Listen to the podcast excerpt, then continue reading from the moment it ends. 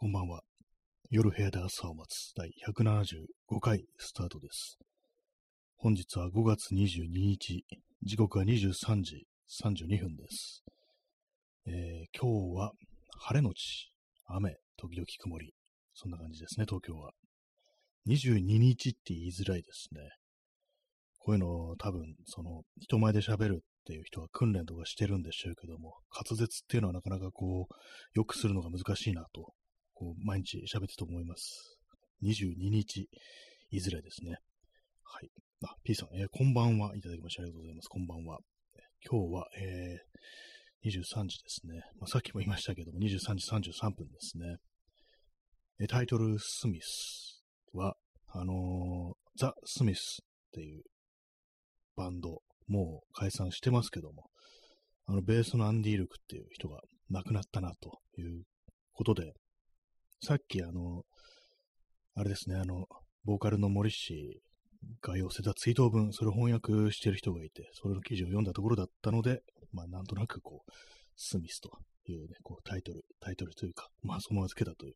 それにしたという感じです。ね、まあ私別に全然リアルタイムでもなく、こう、まあ、80年代ですからね、リアルタイムで聞くわけもないんですけども、まあでもなんかあの CD とかこう何枚か持ってますね。ライブ版と、あの、ベスト版とかをね、持ってました。で、なんか図書館とかにね、あの、スミスを置いてあって、それ借りて聞いたこととかがありましたね。あと、ギターとかをね、あのー、耳コピーしようとして難しくてできなかったなんて、そういう記憶があります。私が聞いた、最近聞いた話では、最近って言ってもこのなんか2年、1、2年とかですけども、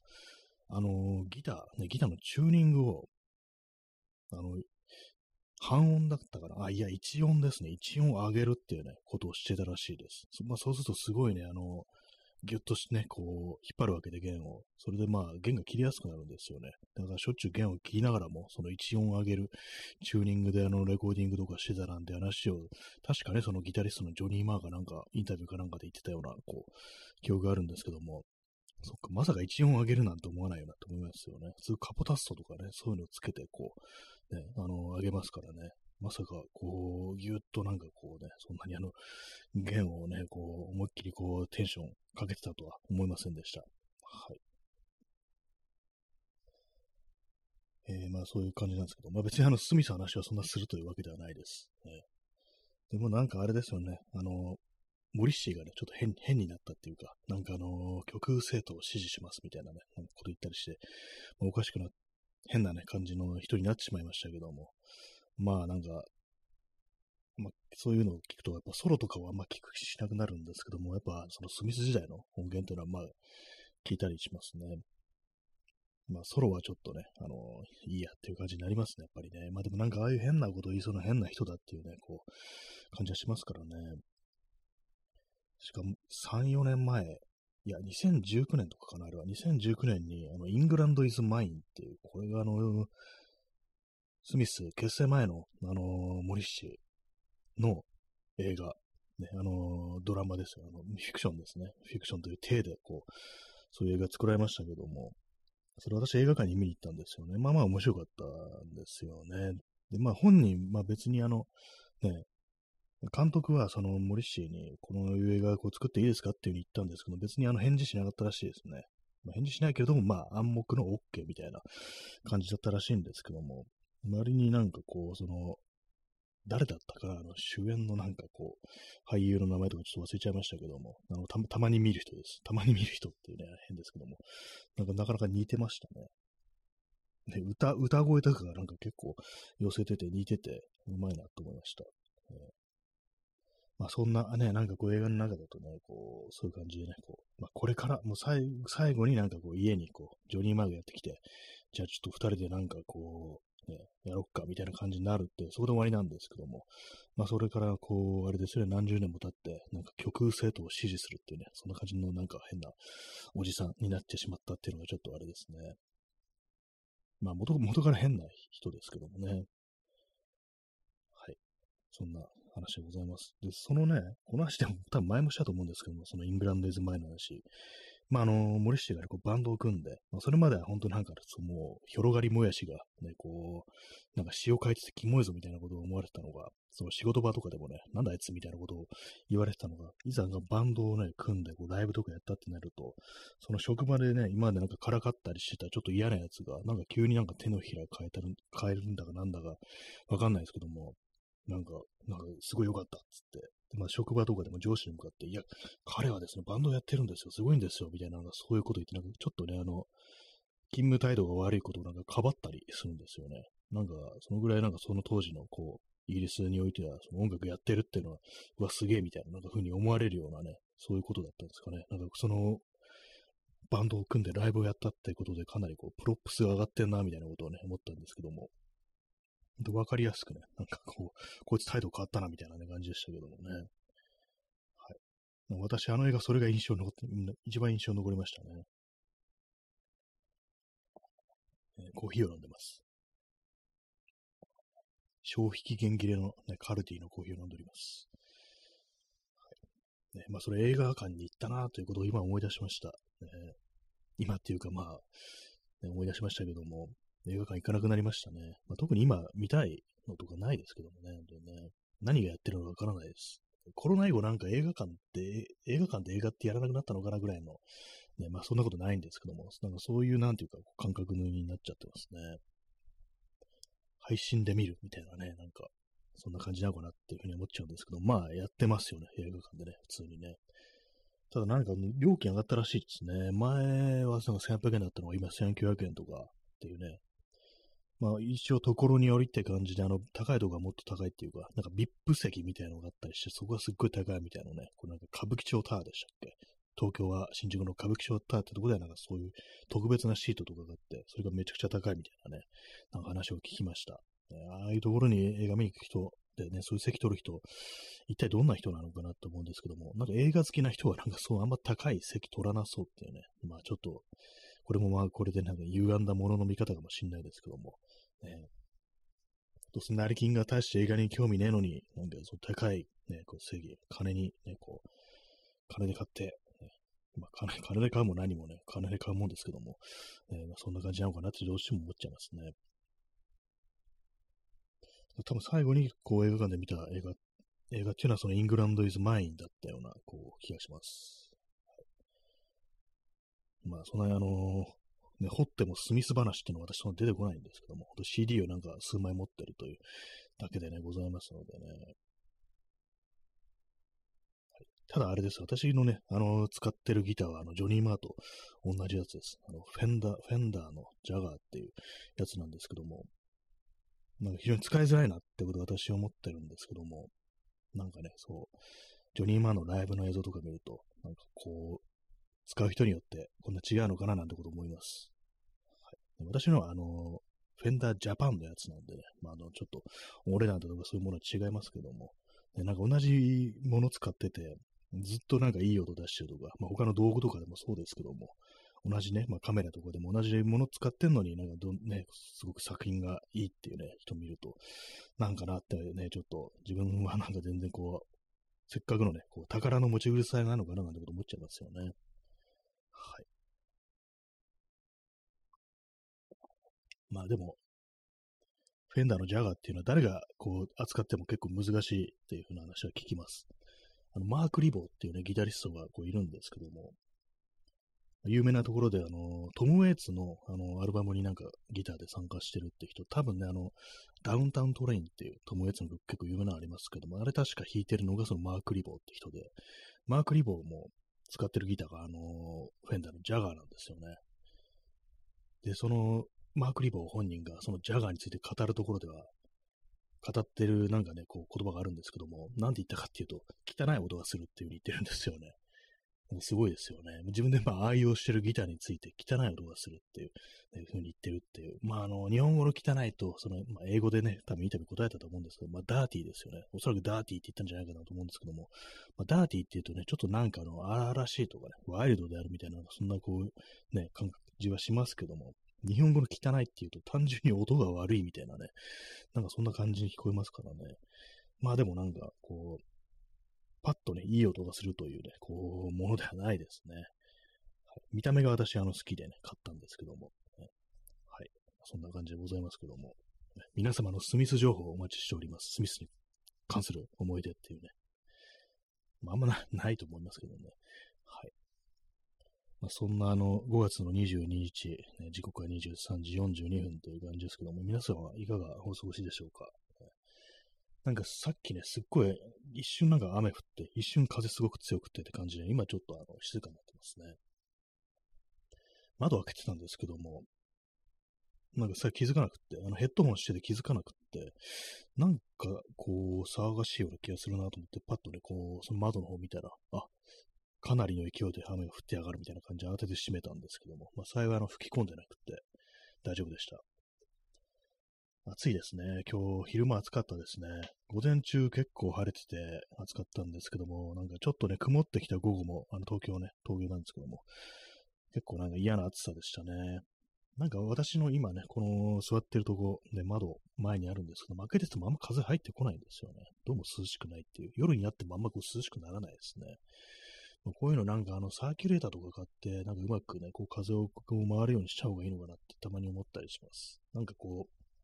配置が良くないのかなっていうね、感じですね。はい、なんかこう、また暑くなると考えるとちょっと嫌な気持ちになってきますね。でもなんか明日は、なんか涼しいみたいな、涼しいというか、気温下がるみたいですね。えー、今見てると、えー、今日の最高気温が28度、で、明日の最高気温17度っていうね、一体何を、どうなったらこんなことになるのかって思うんですけども、ね、まあでもなんかずっと暑いよりはね、いいのかもしれないですね。まあ、ただジメジメすんのはちょっと嫌だぞというね、そんな感じでございます。今、あの、Yahoo 天気情報を開いたんですけども、そしたら、あのー、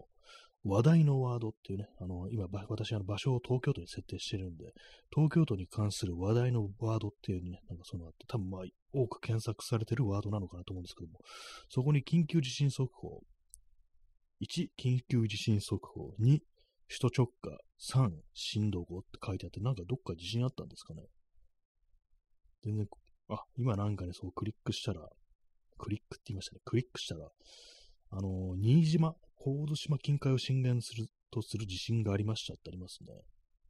これは何だろう？これあのー、東京、伊豆の方でっていうことなんですかね。こっちではまあ、あんま感じなかったけどっていう、なんかあったらしいですね。全然こう、気づきませんでした。ね、地震、ね、地震速報といえばツイッターっていうね、なんか、うわ、なんかみんな揺れたとかね、なんかね、そういうことを書く人がなんか、こう、必ずいるっていうね、例えば夜中だとしてもみんな起きてきて揺れてるとか、なんか怖いとかなんかね、そういうことをなんかつぶやくっていうのがね、こう、当たり前だったっていうね、私の感覚ではそういうこう印象があるんですけども、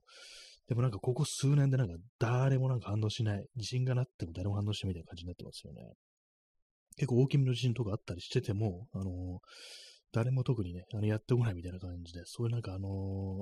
ー、いわばね、インフラ的な感じだったツイッターが、その歴史的使命を終えたみたいなね、なんかそんなことちょっと考えちゃったりしますね。もはやここにこう新しい情報とか、リアルタイムの情報なんてものは流れてこないっていうね、そんなことを思ってしまい、こう、メローな気分になるというね、そんな感じですね。メローな気分、ね、成熟した気分ってなんだよって感じですけども、ね、あの、この本戦メローっていう時は、なんかあの、感傷的だとか、ね、あのー、まあ、懐かしいとかね、なんかそういうことを意味してます。間違えてるんです、その要はね。あの、よくね、なんかメローな、メローになるよね、みたいなことをね、私、友人とよく話すんですけども、なんかあのー、私のね、こう、身の回りでは、その、メローという言葉をね、誤用して使うのがなんか流行ってるっていうか、流行ってるわけじゃないですけども、なんかずっとそんな感じになってて、まあ、とりあえずね、なんかそのメロって言っときゃいいみたいなね、まあ、そういう界隈ですね、私の周りは。まあ、そういうわけなんでね、このこの線メロって言葉出たときは、まあ、大体そんな意味だと思っていただけたらいいなと思います。はい。まあ、ツイッターは歴史的使命を終えたんだなと思います。ね、かといって、こう、マストドンなんてものもね、こう、全然こうやってないですけどもね。一応アカウントを作るだけ作って全然こうね、見るだけ、もうつぶやいてないっていうね、トゥートしてないってやつですね。川添眠さん、えー、盛り上がってきました。ありがとうございます。これなんかあの、ちょっと面白いですね。運動会なんですかね、これあのー、あの仮設テントの下になんか男の子と女の子か、こう、二人座ってるんですけども、で、なんかね、紅白の帽子みたいなのがちょっと見えるんで、これあのーあれですかね、運動会なのかなと。なんかちょっと不思議な、不思議なギフトですね。ありがとうございます。なんかね、このラジオトークのね、あの、公式のキャラ、このラジオトークの子供っていうらしいんですけども、なんか、ね、変な味わいがありますね。大体なんかね、こう、これでの可愛いキャラってネットとかの、ネットカルチャーの可愛いキャラってなんかどっかに悪意を宿してるみたいな、そんなのがね、こう、あるんですけども、ここのね、このラジオトークのなんかこのキャラクターって妙になんかこう、ストレートななんかね、こう感じがして、あんまなんか嫌味な感じっていうのが全然受けなくって、なんですかね、絵本とかね、なんか本当になんか児童向けみたいな、なんかそういう無邪気さみたいな、いい意味での、そういうものがあったりして、私は結構ね、あの、好きですね。イラスト屋とかとなんか違いますね。あっちはなんか悪意を結構感じますからね。はい。ありがとうございます。さあ、盛り上がってまいりましたという感じですね。えー、P さん、えー、緊急地震速報アプリ、携帯交換のたびにまずアンインストール。あ、なんか私もね、そんなことやってますんで、確かに。ね、でもこの間ね、ちょっとね、そのアンインストールするのは、ね、こう、設定切るの忘れてて、ちょっと前にありましたよね、東京だけかな。急にね、なんかあのー、朝ね、4時とか5時ぐらいに、あの、ブワブワっていうね、あの、あの音です。ね。あの音が鳴ってね、うわ、なんだと思ってね、飛び起きたんですけども、あれはちょっとね、ザーザッとしましたね。やっぱあの音怖いですね、やっぱりね。ね、その前はね、なんか普通にあの設定でそういう音鳴らないように切ってたんですけどもね。一回ね、あの、スマートフォンをね、あの、復元したんですよ。初期化したんですよ。その時はあの、その設定も戻っちゃったみたいで、急になったんでかなりびっくりしましたね。まあでもなんかね、こう、まあでも大体みんなオンにしてるんですかね。私はオフにするんですけども。ねねこういう話すると思い出すのはやっぱあれですよね。J アラートですよね。J アラートって何だったんだろうと思ったんですけども。ねあれ、なんかアプリとかありましたよね。本当なんか異様な世界だったなという感じですね。コーヒーを飲みます。薄いコーヒーを飲みます。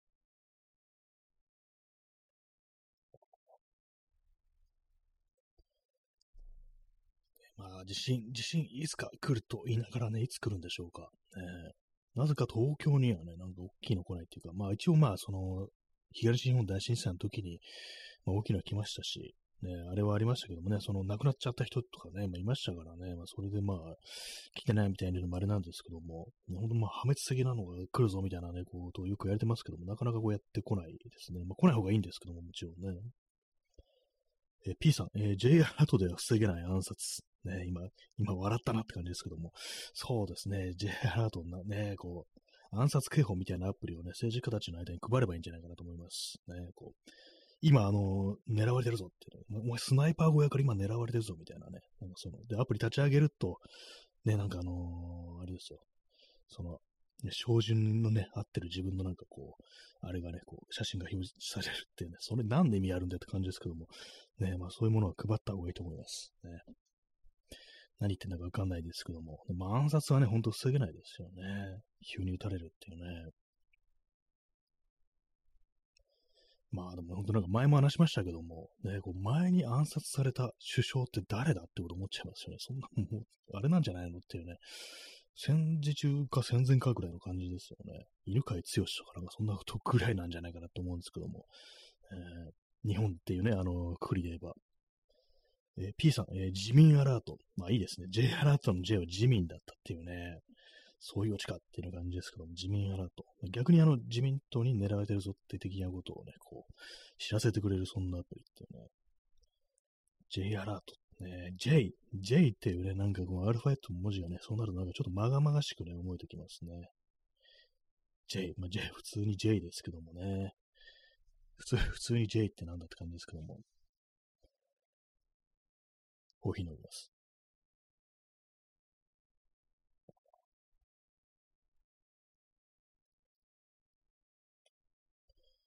アルファベット1文字のあだ名って割となんかたまにフィクションの中とかにありますけども、現実ではあんまりいないですよね。まあ A とか B だと普通にね、あの あの少年 A とかになっちゃいますけども、なんかね、J とかありますよね。あの人、あの人、あの、あだ名っていうか、あの、ステージネームか、あの、ルナシーっていうね、ビジュアル系のバンドのベースの人ですよね。J、ベースだっけ？なんかちょっと自信なくなってきました。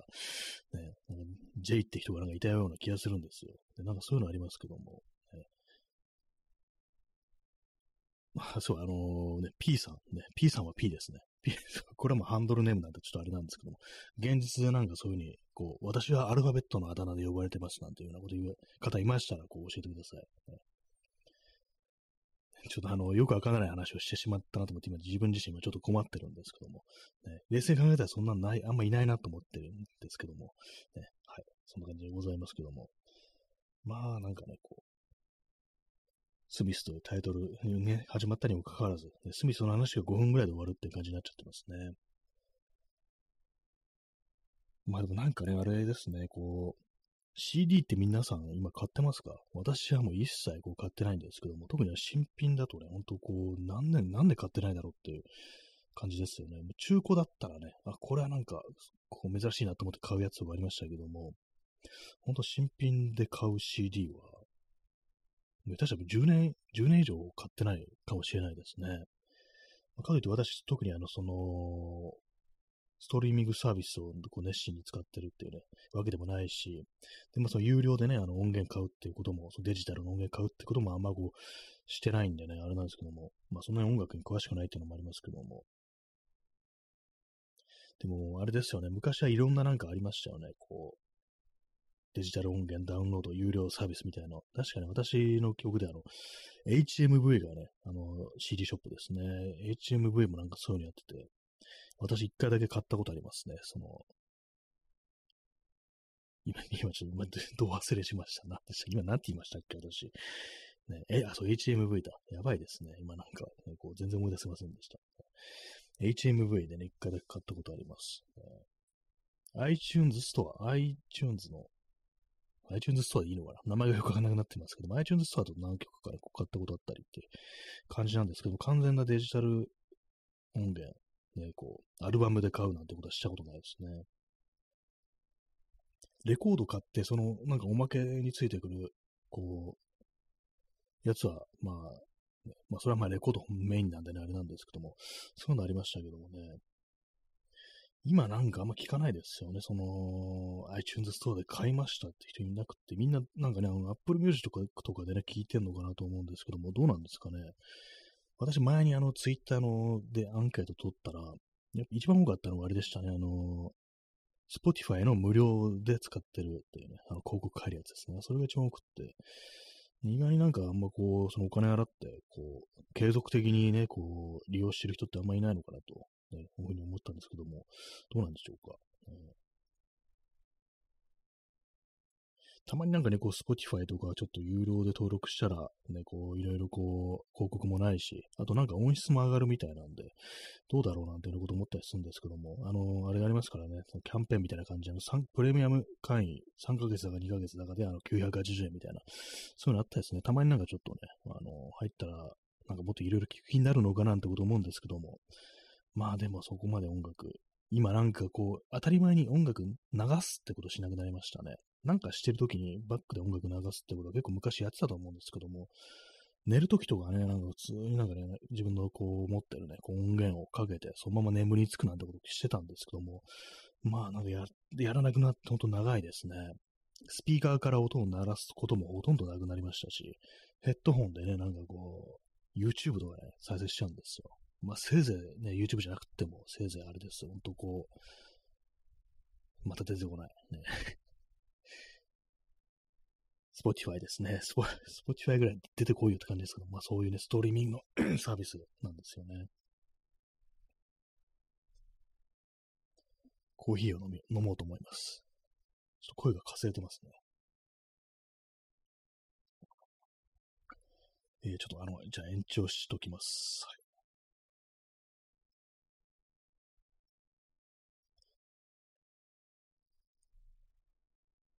まあ、本当なんかこう、CD ショップ的なね、中古レコード屋さんみたいなところも全然入らないですからね。まあでも今あれなんですよ、音楽、本当好きな人からしたらやっぱりあの、配信サービスみたいなものって、こう、ありがたいでしょうね。私はあんまこう、そのね、掘り下げるってことしないんで、あれなんですけども、やっぱりね、全部ね、買ってったらね、大変ですよね。あとまあ視聴っていうのにもね、あれもちょっと短いのしか聞けないしっていう感じで、まあ、なん、なんですかね、そういうなんストリーミングサービスでちょっと当たりをつけて、こう、で、まあ、本当に、ね、深く掘っていくには、その購入するみたいなね、なんか探したりするみたいな、そんな感じになるのかもしれないですね。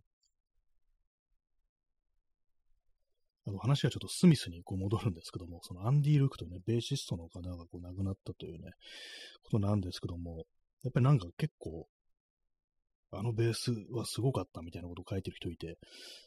え、そうだっけ？みたいな感じで私、あの、ちょっとね、聞き直してみたら、あ、そう、確かになんかすごくこう、動いてるな、みたいなね、なんかこう、まあ、私はあんまよ、ね、ベース、ベースのことよく知らないですけども、確かになんか、こう、すごい個性的であるみたいなね、ことを私はちょっと思ったりして、なんかね、こう、聞く人によれば、音楽知ってる人によれば、なんか今日ファンク、かなりファンクっぽいみたいなね、ことを言ってる人がいて、あ、そうか、そうだったんだなっていうね、なんかこう、あんま気にしたことなかったですけど、ちょっとすいませんっていうような気持ちにこうなりましたね。なんかギターばっかり聴いていてみたいなね、そんな感じだったんですけども、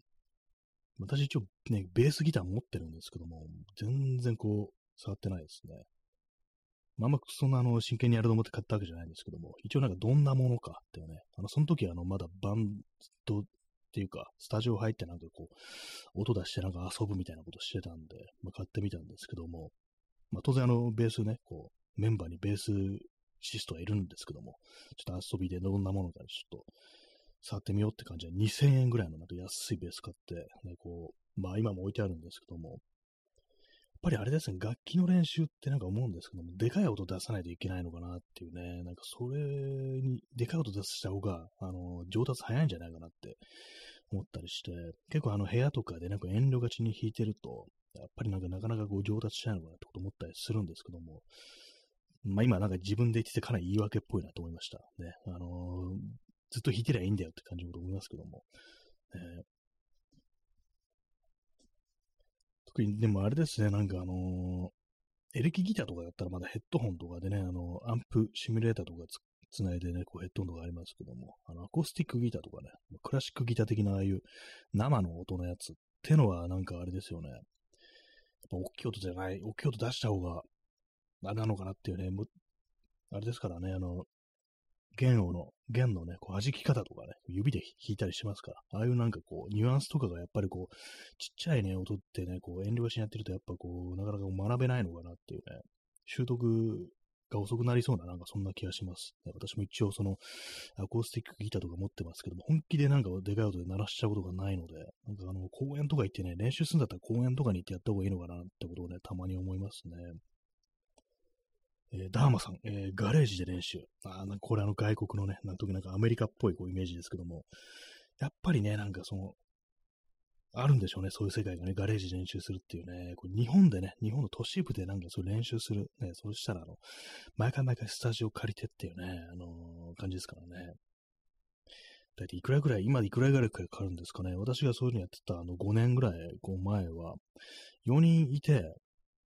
で、一人、あれですね、一人千いくらみたいな、こう、感じでしたね、こう、新宿のあたりの、こう、スタジオとかね、こう、行ってたんですけども、そこで、まあ大体まあその千いくら、千二百円ぐらいだったのかななんか、そんな感じでしたけど、今なんかちょっと値段とか上がってそうですね。まあそういうわけでね、お金をね、こう、あ、それはあの、なんだ、何時間だったかなあの、2時間、まあ3時間とかだったかもしれないです。ちょっと長めですね。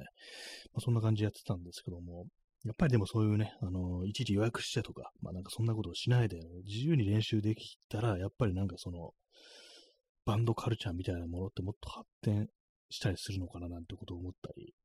しなくもないですね。やっぱりだからそういうガレージで練習って聞くと、なんか非常に羨ましいような、なんかそんな感じがしますね。好き放題やれるっていう、まあ好き放題ってわけじゃないと思うんですけども、ね、まああの、ね、いろいろ家族とかのね、いたら、なんかそういうね、ガレージ占領するんだなんて感じになりそうですからね。えー、P さん、えー、ガレージパンク。あ、なんかもうガレージでまあ音を出してる。で、そこからこう始まっていくっていうね。なんかああいう、なんかあのー、北米とかのカルチャーって、まあ、ガレージからスタートするみたいなね、なんかそういうのがよくこう、ありますよね。あのー、企業とかもね、なんかあの、ガレージから始めるっていうね、あれですね、ま、アップル、ね、アップル、あの、スティーブ・ジョブスとかのアップルですが、あれもなんか最初ガレージから始まったみたいなね、なんかそんなのありますからね。日本はまずガレージがないなっていうね、ことありますからね。まあ、あの、地方に行けば、あの、離れとかね、こうあったりするのかなと思うんですけど、プロヤブとかで、ね、こうやったりなんていうね、私の親戚の家とか、あの、庭になんかね、こう、もう一の一棟ね、なんか建物があったんですけども、誰も使ってなくて物置になってるっていう感じでしたね。まあ、ああいうとこで練習したらなんかちょうどいいのかなというふうに思ったりするんですけども、ね、まあでも、ね、こうあれですからね、こう庭ぐらいの距離だと普通にうるせえぞってなんかね、うるさいってなんかね、お母さんとかからなんか言われたりするっていうね、そんな光景がこう、繰り広げられそうですけども、ね、えー、P さん、え、ガレージでマーフィーに仕返し、かっこウィザードリーの逸話。これあまりにもハイコンテクストな流れが出てきましたけど、ウィザードリーってあれですかね、元祖 RPG みたいな、あれ、コンピューターゲームですよね。私も全然こう、それ知らないんですけども、ウィザードリー、あんま自信がなくなってきました、それすら。ウィザードリー、ね。ずっと昔のあれですよね。いつからあるんですかね、ウィザードリーって。1981年に、えー、米国のサーテック社から Apple 通用ソフトウェアとして発売された 3D ダンジョン RPG である。あ、そんな前なんですね。しかも最初あれなんですよ。Apple 2っていう。まあ、Apple 2よく知らないですけども。ね。あまあ、Apple だったんですね。Apple のパソコンから、パソコンでこう、遊べるって、そういうものだったんですね。81年って結構思ったよりね、昔ですね。やっぱりあの最初からだったんですね。3D だったんですね。まあ、3D と、疑似 3D というか、なんというか、そんな感じだったんでしょうけども。えー、なんか未だに続いてるんですかね、このシリーズっていうのはね。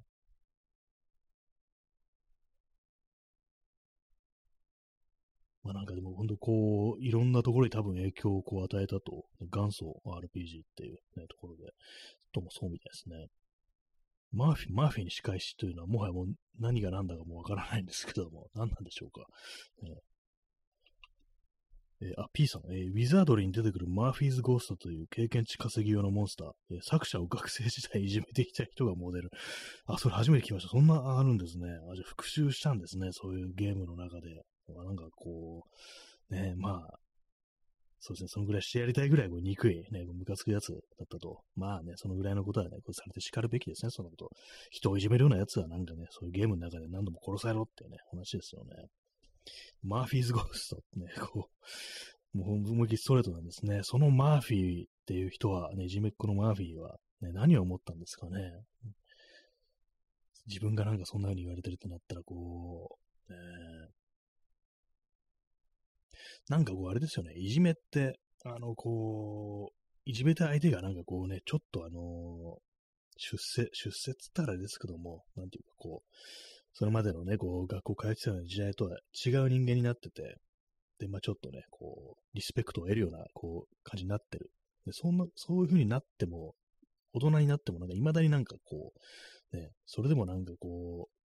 う、裏で、こう、悪口言ったりとか、なんかね、こう、あざけるようなこと言ったりなんていうことをね、どうもするらしいですね。なんかちょっとそんな話を、が話してる人が、こう、まあ、あの、ツイッターで見たんですけども、なかなか人間ってのはね、こう、手のひらを返すということもなんかしないのかなというね、そういうこと思いますね。だからもうそのマーフィーっていうね、こういう人も、ね、実際にそのウィザードリーの作者に会ったとしてもね、なんかこう、そう学生時代とあんま変わらずにね、こう、嫌なやつだったのかもしれないですね。えー、箱庭の住人さん、えー、マーフィーというとバックトゥザフューチャーを思い出します。こんばんは。あ、こんばんは。ありがとうございます。バックトゥザフューチャーあれで、あれじゃないですかね。マーティーじゃないですかね。マーティー・マックカレンですよね。あの、マイケル・ J・フォックスのね、あの、主人公の少年の名前、マーフィー。マーティーですね。そうですね。あの、あ、マーティーか。箱庭の住人はそうですね。マーフィーって言うとあれですよね。ロボコップの主人公ですよね。あの、ガン、あの、一作目、ね、一作目というか、ね、あの、ポール・バンホーメン監督のロボコップの、ね、主人公、マーフィーですね。私、まあ、マーフィーともそっちの方を思い出しますね。まあ、非常にあの、グロいね、グロい映画でしたけども、ね、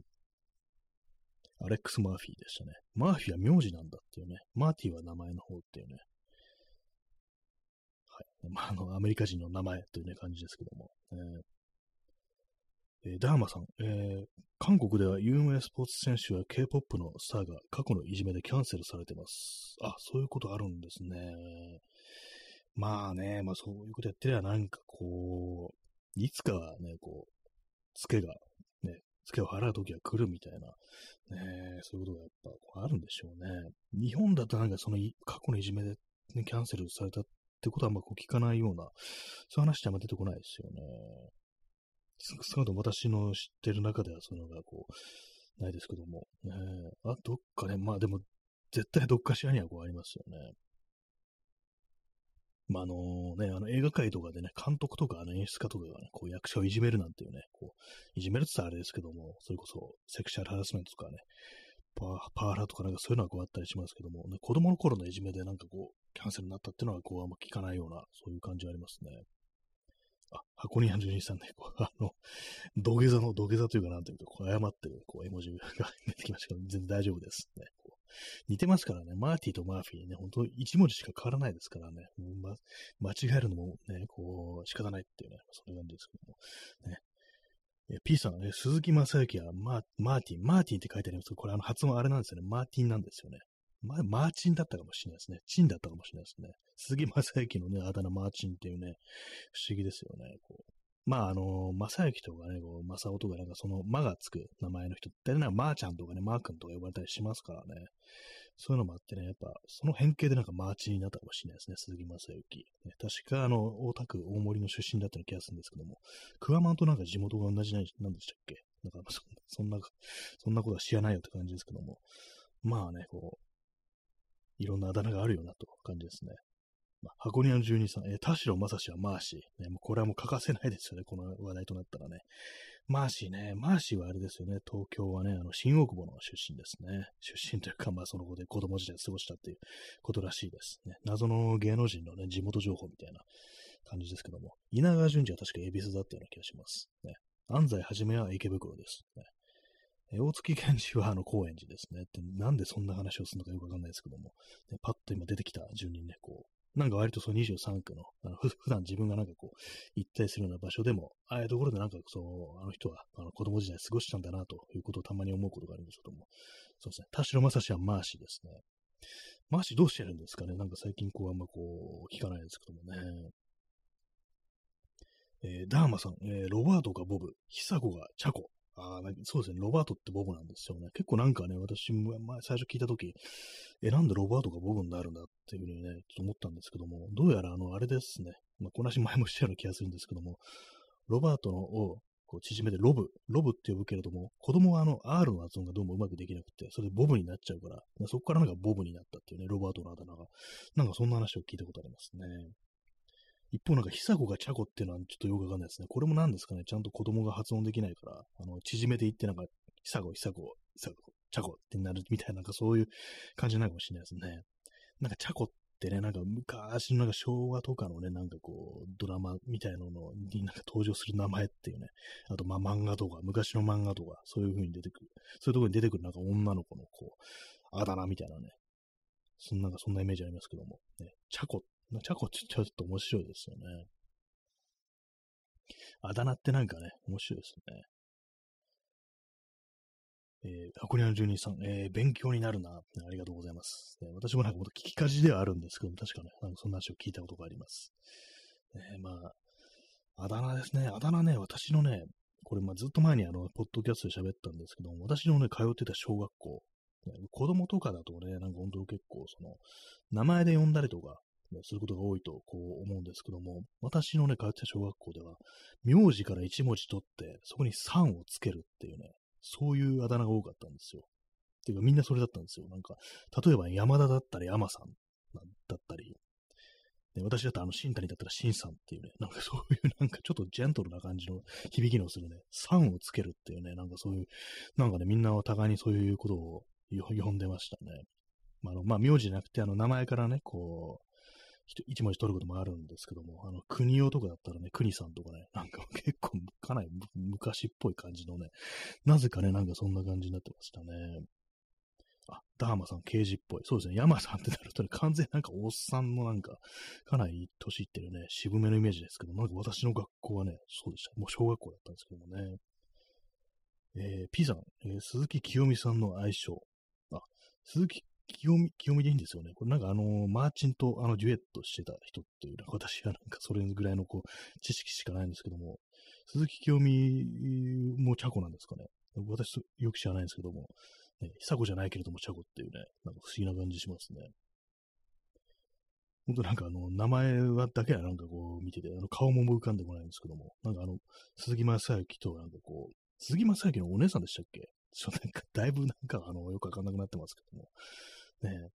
あ、P さん、え、相性お姉ちゃん。あ、ってことはやっぱりあの、マーチンのお姉さんってことなんですかね。確かなんなんかね、こう、割とその、あれなんですよ。こう、私、マーチン界隈のことってね、あの、ここ数年で初めて知ったみたいな感じなんで、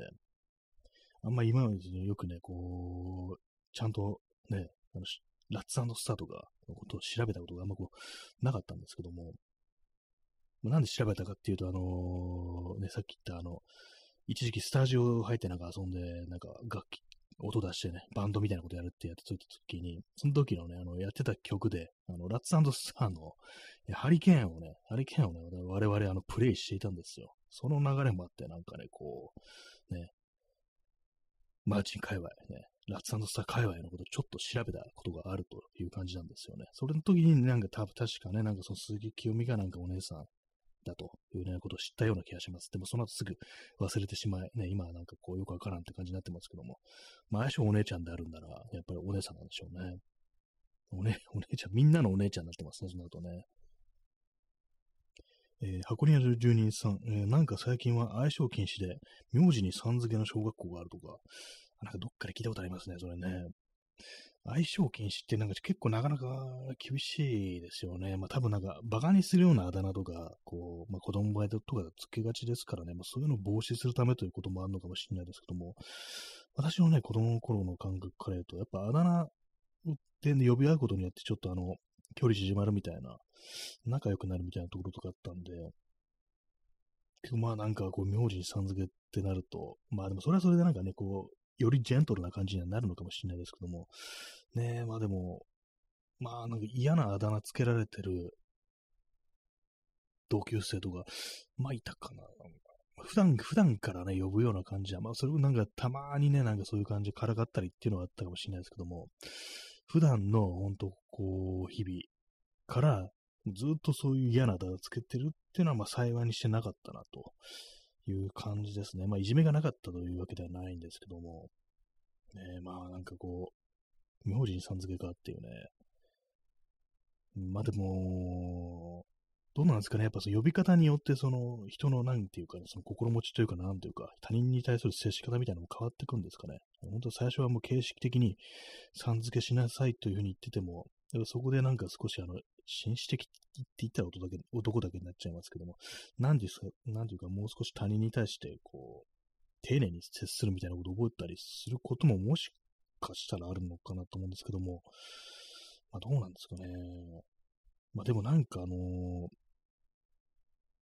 ー、ね、割とこう、最近の子供って、最近のなんか子供のいじめ事情みたいなものってどうなってるんですかね。なんかね、あの、その道端とかね、歩いてて、あの、子供たちとか歩いてて、見てみると、あんまなんかこう、自分がね、私が子供だった頃と比べると、誰かが誰かをね、こう、からかったりしてるとかいじめてるっていう風景あんま見ないような気がして、まあ、それはあの、私と大人がたまたま近くを通りかかってて、それではたね、まあ、あの、あっと思って、行ってないっていう、まあ、ことはあるかもしれないですけども、ね、なんか、どどうなんでしょう。その辺のことはちょっとよくわかんないですね。まあでもい、いじめがないなんてことはね、ない、ないわけですからね、実際ね、こう、ね、まあ、小学生ぐらいのね、年の子だとあんまなんかそういう光景を見ないなというね、まあそういう感じですね。学校の内部ではね、なんかこう結構あるのかもしれないですけどね。えー、箱庭の住人さん、えー、新産方式なら程よく親しみと親戚でいいかも。あ、そうですよね。私もなんかね、結構それに関しては割とこう、子供の頃からね、思ってたんですよね。なんか、三、三、ね、名字一文字、名前一文字にさん付けって結構なんか、この呼び方いいなってね、私は好きでしたね。なんかね、そういう感じでこう友達のことを呼ぶのがね、山さんとかね、なんかそういう言い方するのね、なんか結構好きでしたね。なんか、そのまあ語呂の問題もあって、そういうさん付けじゃないね、こう、なってるね、こう、クラスメートとかね、こう、同級生もいたんですけども、ね、やっぱこう呼べる、ね、こう、タイプの名前であるんなら、なんかさん付けで呼ぶみたいな、そういう感じになってました。私もこれはね。コーヒーを飲みます。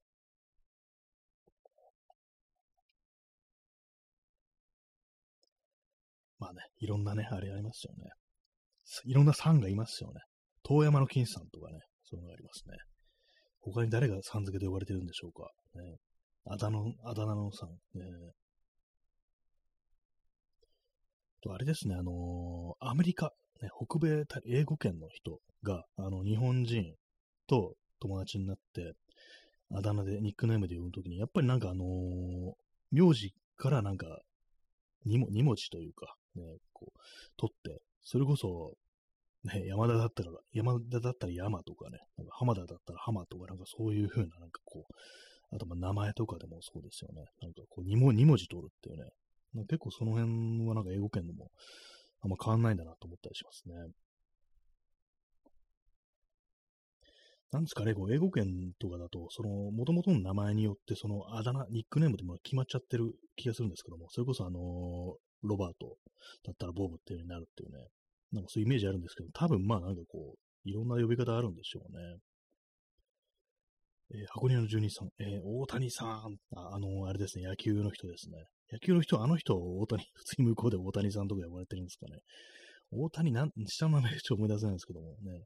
大谷さんっていう、なんかそうフルで呼ばれてる、さん付けでフルで呼ばれたら、ね、まあ、向こうからしたら、さんっていうのもなんかちょっと異国のね、言葉で、なんかちょっと面白かったりするのかなと思うんですけども。ね、外国のこう、呼び、ね、あだ名、あれでしたね、あの、あれ思い出したのが、あの、トレインスポッティング、ね、あれはまあイギリスですけども、英語圏ってことで、主人公ね、のあの、名前がマーク・レントンで、確か仲間からあのレンツっていう風に言われてましたね。レンツってね。レントンがレンツになるっていう。これあれなんですかね。それこそ山田が山さんみたいな感じなんですかね。ちょっと面白い、レンツかっていう感じでね。まあ、マークって呼んだり、レンツって呼んだりするっていうね、感じでしたけども。まあ多分ね、外国にもいろんなあだ名がこうあるんでしょうね。確かベグビーがフランク・ベグビーだけど、なんかフランコってなんか呼ばれてましたね。外国のあだ名事情って感じですけども。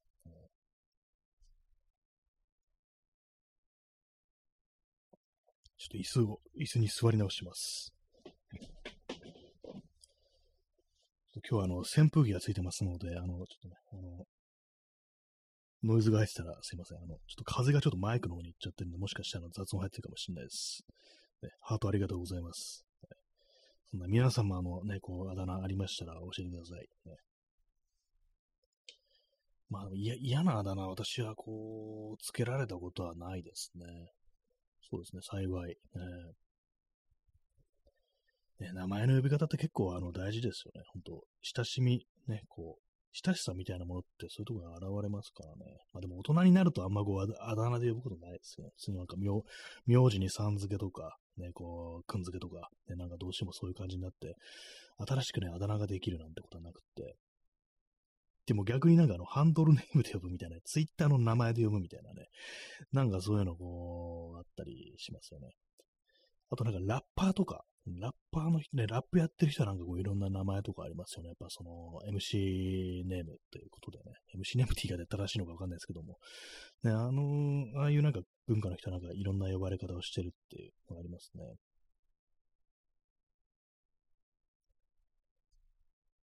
はい。まあ、普通に生きてると、まあそんなにね、あのあだ名で呼ばれなくなっていくなというふうに思いますね。まあ、子供の頃のね、こう、友人とは大人になっても多分、こう、まあ、子供の頃のあだ名でね、それこそ呼ばれるのかなというふうに思うんですけども、やっぱ大人になってからね、こう、親しくなって、それでなんかこう、うん、あだ名呼ぶってのは、まあ、やっぱ、こう、ないですね。今ちょっとね、私、今、今付き合いのある友人たちで、あだ名で呼んでる人いたからと思って思い出してるんですけども、いないですね。やっぱそうですね。名前か、まあ、名字か、どっちか普通に呼ぶっていう感じですね。まあ、さんだったり、くんだったり、ちゃんだったりっていうね、まあ感じなんですけども。え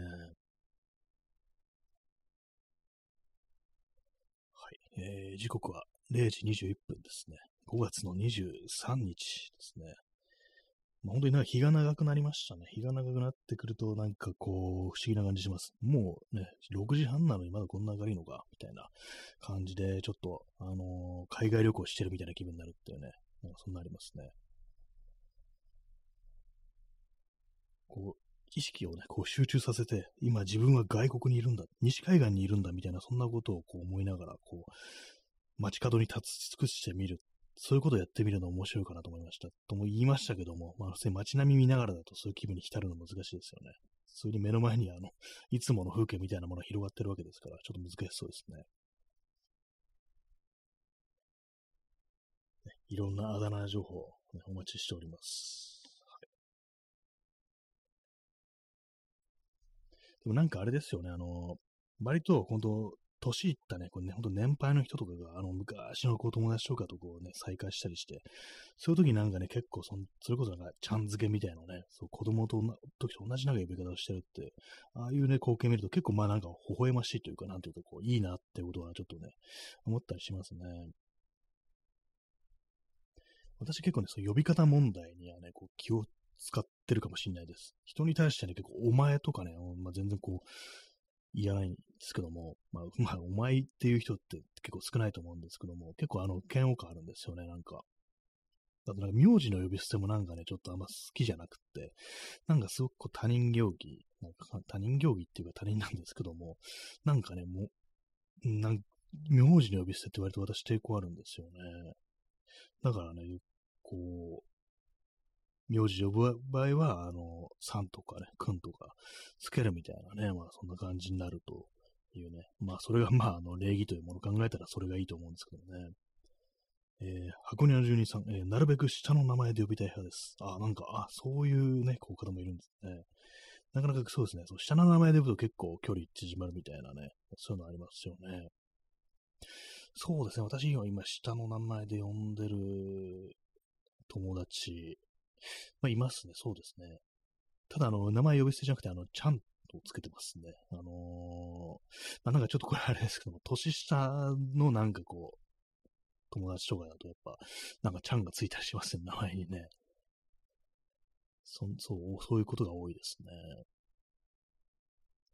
えー、ダーマさん、えー、小室哲也が、えー、呼び捨てとか、俺とか言えないとか言ってました。俺とか言えないと言ってました。あ、そうなんですね。なあなんかでもなんか、小室哲也、そうですね、呼び捨てのイメージないですよね。俺、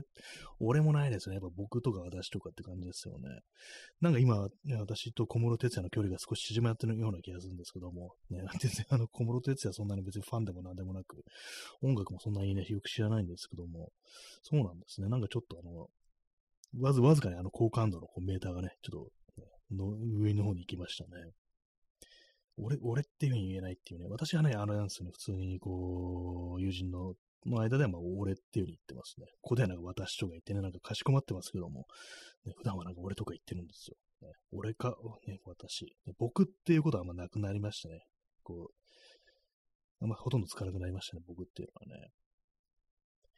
呼び捨て、ね、そう、呼び捨てもなんかね、私はこう抵抗、抵抗があるっていう感じでございます。えー、私が呼び捨てするのはね、麻生とかですね。はい。なんかちょっと無理やり政治の方に、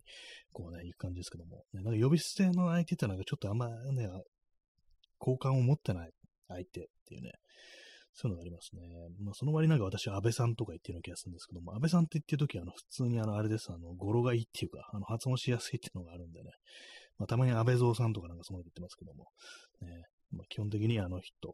は、は、なんか悪い人だったなっていうふうに思ってます。すごいストレートに今言いましたね。はい。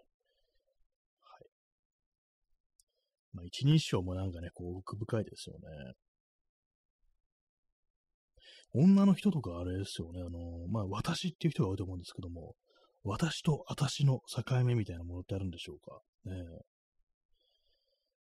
結構なんか難しい、難しいというか、なんかあんまこう、どう使い分けてんだろうっていうか、ね、私になる人と私になる人って、なんか結構その、ね、なんとなくね、その一人称で、その人の性格みたいなものっていうのがちょっと規定されるというか、なんかそんなところもあるのかなたまに思っちゃいますね。え箱庭の住人さん、えー、兄弟は呼び捨てしちゃうな。あ、そうですね。兄弟はさすがにあの、名前で、名前で呼び捨てですね。そうですね。確かに。えー、やっぱ兄弟はちょっと別って感じですね。兄弟、あの、さん付けってかなり結構奇妙な感じがこう、しますね。そうなるとね。うん、ちゃ、ちゃんもね、つけないですね。ねえまあなんかこう、ね、いろいろな兄弟こう言いますけども、あんまね、こう、さん付けで呼ぶ、これかなりなんか上流階級みたいな感じになりますね。さん付けとかで呼ぶとね、こう、まあ、そんなところですけども、えー、まあ、私と私の使い分け情報、ね、ありましたら、こう教えてください。ね、やっぱり私っていう人の方が多い感じしますね。現実世界で。私っていう人よりも、私っていう人が、なんか多いような感じしますね。私ってなんかあの、今日年配の男性がなんかね、こう使ったりしますよね。あの、加藤茶とかがなんかじ一人称私ですよね。あとなんか稲川淳二もね、なんかあの、私だったような気がするんですよ。なんかそういう感じのちょっと面白いおじさん、おじ、ね、年配の人がなんかこう、あとちょっと下町っぽい感じとかね、こうあるなんかこう、年配の男性がなんか自分のこと私って呼ぶっていうね、なんかそういうイメージありますね。いつか私っていうね、こう一人称の似合う、こう、ね、年配男性にこうなれるのかなというね、こと思うんですけどやっぱりなんか私はなんかちょっとその器じゃないような感じがします。もっと愉快な人間じゃないといけないのかなっていうね、こうムードメーカー的な、ね、なんかそんなこと思ったりしますね。私はそう思うよって感じですね。ちびまる子ちゃん、私ですね。確かね。まあよくよく知らないんですけどもね。私はってなんか言ってましたからね。あなた死ぬわよっ。これはまあ、私じゃないですよ。それ全然関係ないですね。まあ、あしか合ってないだろうって感じですけども。えー、まあ、小室哲也が呼ぶ捨てね、できない。俺とか言えないっていうのが結構、なんかこう、私の中で結構ビッグなニュースですね。あそうだったんだっていうね。まあでもなんかイメージ、イメージと合ってる感じですよね。まあでもなんかこう、外見とかでなんかね、非常になんか紳士的なね、こう人だったりだとか、インテリっぽいとか、そういう人がなんか結構その、ね、割と、なんか江戸っ子というか、ベランメイク長みたいなことだったりして、することってありますか？ね、なんか、なんとかじゃねえとかね、なんかそういうなんか言葉遣い。ああいう時なんかね、ちょっと私、ああ、なんか、ちょっとがっかりするみたいなって言ったら失礼ですけども、なんかね、こう、イメージ違うなってこと思っちゃったりしますね。私もなんか東京の人間ということもありね、そういう感じのちょっと汚いね、言葉の使い方をしてしまうことも、こう、あるんですけども、やっぱなんかあれです。あの、このね、あの、ラジオトークとか始めてからそういうの減ったような気がします。結構なんかこっちのね、ここで喋る喋り方に普段の喋り方も、ある程度引っ張られるみたいな感じがあって、ちょっと丁寧になった気がしますね。あとはまあ、あの、ちょっとは、はっきりね、こう聞こえやすいように、こう、